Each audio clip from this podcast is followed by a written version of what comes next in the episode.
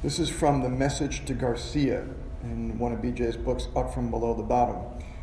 My heart goes out to the man who does his work when the boss is away, as well as when he's at home, and the man who, when given a letter for Garcia, quietly takes the missive without asking any idiotic questions and with no lurking intention of chucking it into the nearest sewer or doing aught else but deliver it. He never gets laid off and never has to go on strike for higher wages.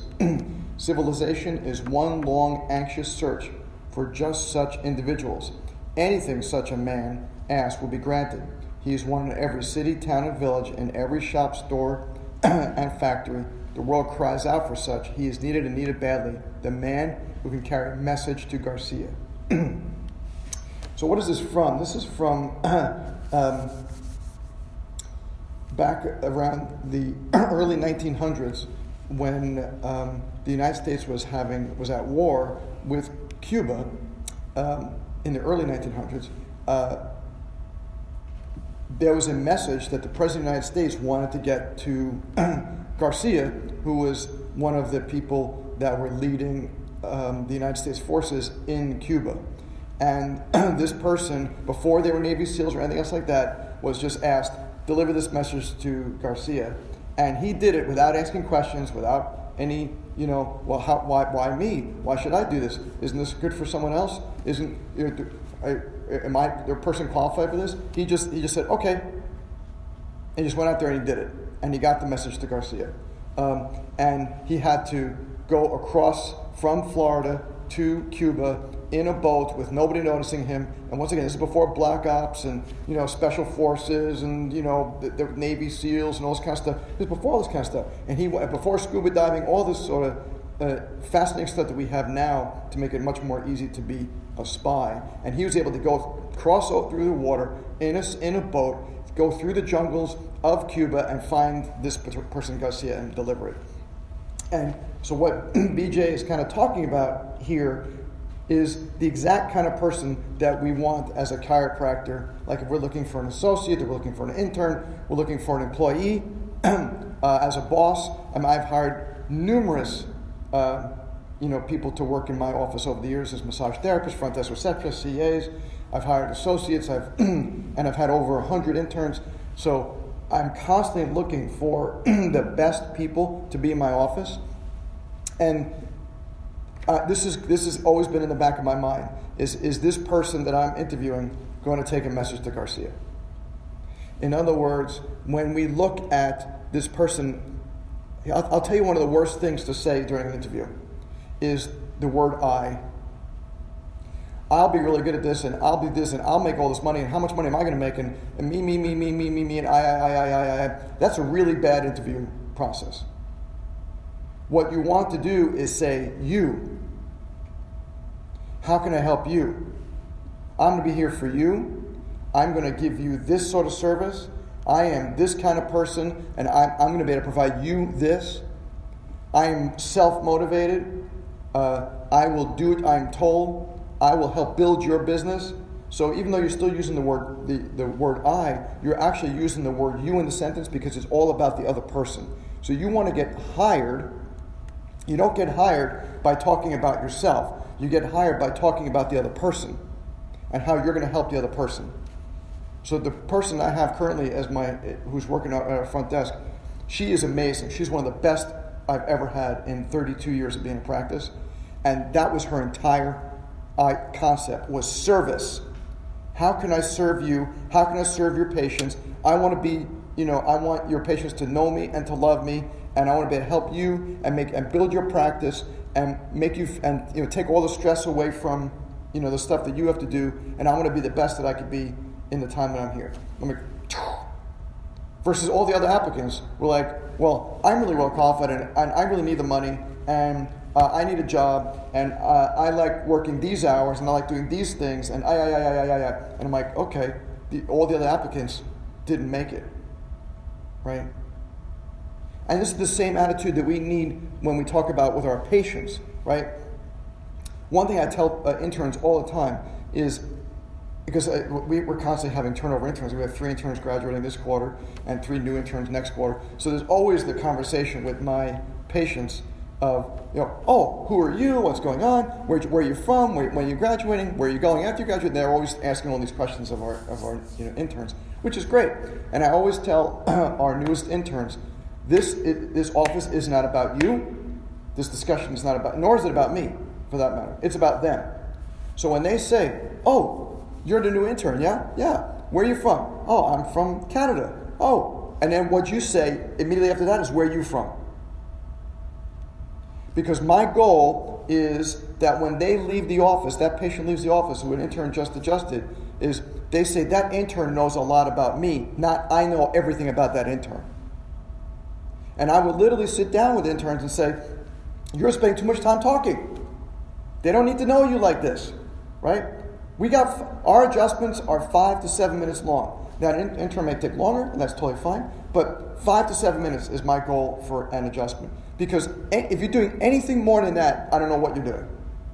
Unless the person's in crisis, like we had a person yesterday who came in crisis, different story, right? Different story, you have to work longer, do more things, okay, got it. But for the general adjustment, it should be a short adjustment.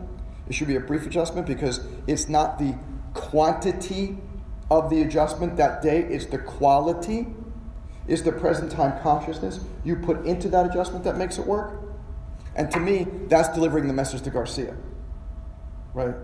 Because Garcia didn't stop and ask questions, didn't stop and, and drink some coffee, didn't stop and look at Facebook, didn't stop and do all these other extraneous things. I need a nap. Uh, there's too many hours. You know, what am I going to get out of this? Right? How much am I getting paid? Right? That's not the question that Garcia was asking. The, the missive was, take this to Garcia. And the person who took it to Garcia said, yes, I'll do it.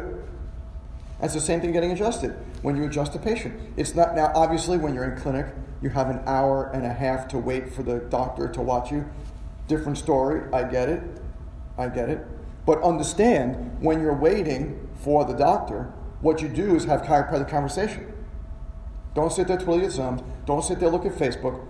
Teach them about chiropractic, because they ain't going to get chiropractic anywhere else but, but with you, right? So if you sit there, and obviously you want to talk about the Braves, that's fine. This is hard to actually work with, to actually take a sip of tea. This is hard. But it's better than a mask. So the um, to, you, you want to understand that the conversation needs to be about chiropractic. And the conversation needs to be about them. So when you see them, another question that I, I tell our interns all the time that we do not ask is, how are you feeling? That is not a conversation in my office. How are you feeling? What we say is, hey, it's good to see you. Do you have a nice weekend? How the kids? How's that baseball game you played the other night? How's your golf game? Right? We, we, we want to remember these things. Patients really like, when you see, especially we see our patients two, three times a week, they really like when you say to them, and when you ask them a question about something that they told you about, and you remember. You know, I heard yesterday, one of my interns was, was I guess, this patient that she saw the last time said, oh, they're they're having some sort of, like, I don't know if it was a wedding or going to some kind of wedding. It wasn't one of their kids, but how was the wedding that you went to? That's a beautiful thing to ask, instead of how you feeling. And, they, and you may say, well, but you need to know how the person's feeling. Trust me, they're going to tell you. They're going to tell you how they're feeling. But you don't need to be, that, that doesn't need to be the first question. Now, yes, in clinic, I understand the questions are right there in front of you. Rate your scale on pain from one to ten in the first area of complaint. Rate your pain scale on the second area from one to ten, blah, blah. I get that. But that still doesn't have to be your first question. It might be the first question on the piece of paper or the, the E H R that you're filling out, but that does not have to be your first question. The concentration should be, how are you carrying the message to Garcia? And what's the message to Garcia is, remove the subluxation. That's the message. That's what they came there for. They didn't come for conversation. They didn't come for good times. They didn't come for laughs and talking about the Braves and the weather. They talked about, hey, can you get rid of my subluxations? That's why they're really there. And yes, of course, you want to get to know them, and you want to build this camaraderie. But the camaraderie is not about you and all your accomplishments. The camaraderie is about them and what they're doing and how it's affecting their life. And what's the most important thing I've found is that over time, you start, re- like they'll start to realize, even just a pain-based patient, hey, I couldn't pick up my kids. Now I can. I couldn't sit on the floor cross-legged and play with my kids. Now I can. Right? I couldn't drive long distances. Now I can. I couldn't take a walk around. I just had a patient tell me this the other day. This guy's got three herniated discs in his lower back, um, and he doesn't want surgery, and I don't blame him. And I've been adjusting him. And listen to this. See, using an activator is an amazing uh, ability because he could not lie face down. There, he, every time he goes face down, he would get exacerbation of pain. So align him while he's on his side, which you can do with an activator or a torque release instrument or something like that. So I've been adjusting him for several months now, and he said to me, I used to be able, I would get winded and in pain just going down the end of the driveway. A couple of weeks ago, I decided to walk to the mailbox because I felt a little bit better, and now I walked around the block. And that's a huge thing for him, right? That's a huge thing. And that's what you want to talk about. Not what I did over the weekend. Who the hell cares what I did over the weekend in their view? They might ask me, what'd you do over the weekend? Oh, it was great. Hey, what'd you do? Oh, I had this wedding, I had this thing. I had this. And that's the conversation. Should be about them. And that, to me, is carrying the message to Garcia.